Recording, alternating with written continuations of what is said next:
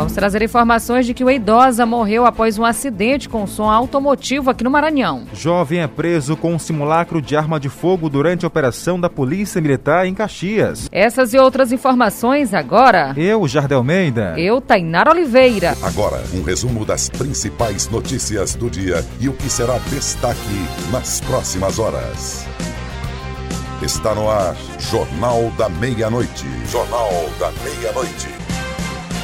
E atenção, o Ministério da Educação oferece cursos para capacitação de professores online e gratuito.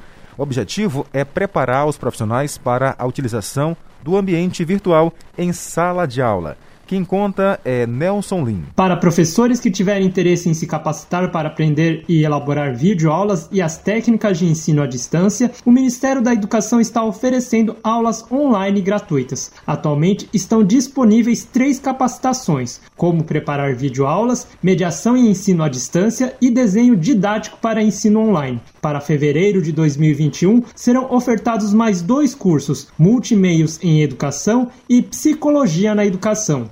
A ideia destes cursos que o M E C está oferecendo é preparar os atuais e futuros professores da educação básica a utilizarem ferramentas online em sala de aula e dentro de novos ambientes virtuais de ensino e aprendizagem. Os participantes vão aprender a produzir seus próprios materiais audiovisuais e a aperfeiçoar as práticas profissionais de maneira presencial ou à distância. Para participar do curso, basta se inscrever no site escadauema ponto k ponto com e as inscrições vão até o dia treze de novembro. Noticiário Policial. A polícia prendeu trinta e um quilos de maconha dentro da porta-malas de um carro em Codó. A reportagem de Carlos Márcio. Uma fiscalização de rotina fez a Polícia Rodoviária Federal apreender trinta e um quilos de maconha que estavam dentro de um carro no fim da noite de sábado, no quilômetro quatrocentos e sessenta e nove da B R trezentos e dezesseis em Codó. De acordo com a P R F, o carro, que era conduzido por um homem de quarenta e quatro anos e tinha como passageiro um jovem de dezenove anos, recebeu ordem de parada. Os suspeitos, questionados sobre a viagem, informaram aos P R Fs que estavam vindo da cidade de Presidente Dutra com destino a Codó. Durante a abordagem, foi realizada uma vistoria no interior do veículo. No porta-malas, os policiais encontraram uma caixa grande e outra pequena. Dentro, encontraram os vários tabletes de maconha. A P R F informou que os tabletes estavam misturados com café para disfarçar o cheiro da maconha. Tainara, não tem jeito. Eles procuram sempre uma artimanha para poder aí, é, enganar a polícia, mas no pensamento deles. Mas não foi dessa vez não, hein? Olha, eles tentaram também, Jardel, dessa forma aí, porque muito a Polícia Rodoviária Federal, alguns sempre andam com aquele agente que é o cachorrinho, viu, que ajuda, então, a farejar a droga. Eles colocaram com café para ver, então, se o, o, o animal se, enganasse, né? se, é, se confundisse. Mas eles são muito bem treinados para isso. Verdade. Pode botar café, perfume, até saco de piqui. Que tem um cheiro forte, né? E que tem um cheiro forte Mas mesmo. Não vai adiantar não, meu amigo. Ó, jovem foi preso com um simulacro de arma de fogo. A ação ocorreu durante a operação de rotina aqui em Caxias. Quem conta é Roberto Maia. As informações aqui da área da polícia, a gente traz que mais um simulacro foi apreendido, né, nesse final de semana pela Polícia Militar através das guarnições de plantão. A informação no boletim é, dão conta que os policiais do Esquadrão Águia deflagraram a Operação Bairro Vila Alecrim quando avistaram um indivíduo em atitude suspeita. Os policiais procederam à revista e encontraram um simulacro de arma de fogo com um jovem de dezessete anos de idade. O menor foi apreendido e apresentado na Delegacia de Polícia Civil aqui de Caxias para as providências cabíveis. A Polícia Militar É, deflagra diariamente esta Operação Bairro Seguro, realizando abordagens e revistas para prevenir a ação de criminosos e garantir a segurança da população, afirmou aí o Major Kraeski Pires Lages, que é o comandante do segundo B P M aqui de Caxias.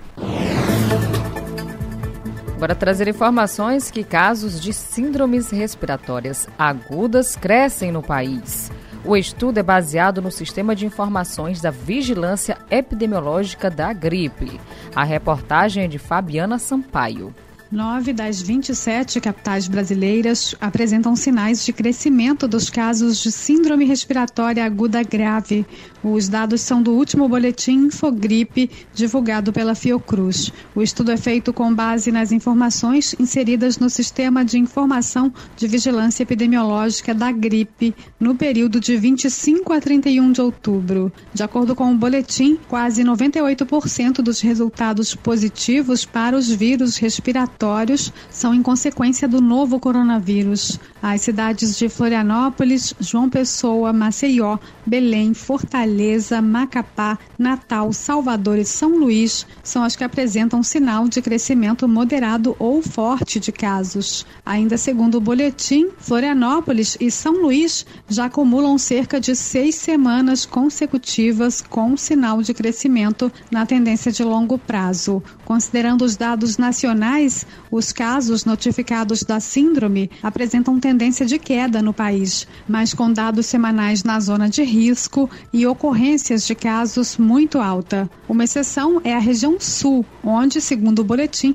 o número de mortes encontra-se em nível epidêmico. São Paulo, que apresentou tendência de crescimento no boletim anterior, retornou ao sinal de estabilidade. No entanto, o pesquisador Marcelo Gonçalves, coordenador do InfoGripe, destaca que, embora não haja uma retomada de crescimento, a tendência de queda continua interrompida, sendo recomendável cautela às autoridades e à população em relação às medidas de flexibilização.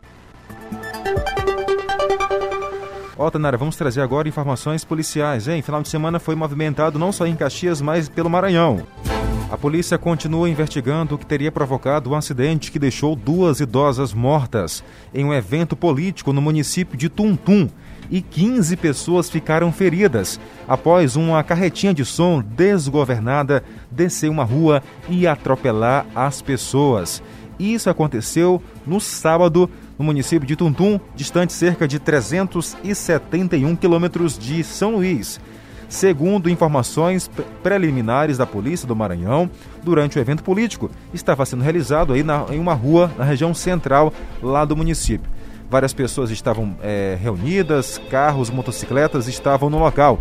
Quando, em um momento, o condutor de uma caminhonete perdeu o controle, Tainara, e atropelou algumas pessoas, matando as duas idosas que foram identificadas como Iracema Borges Almeida, de setenta e nove anos de idade, e também Margarida Soares Pessoa da Silva, de setenta e três anos, que ainda chegou a ser socorrida, mas morreu no hospital. Ainda de acordo com informações preliminares da Polícia Civil, ao menos quinze pessoas ficaram feridas. O delegado Otávio Chaves, da Delegacia Regional de Presidente Dutra, informou que o suspeito estava sozinho na caminhonete e ainda não foi identificado e que o veículo já foi apreendido.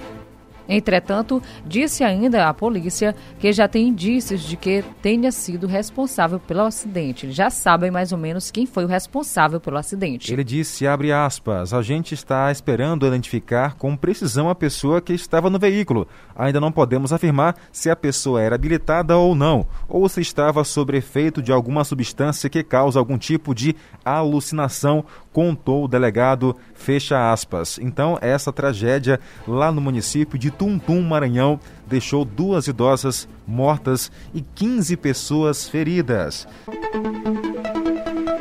E nós nos encontramos novamente às zero horas. No Jornal da Meia-Noite. Até lá. Um abraço.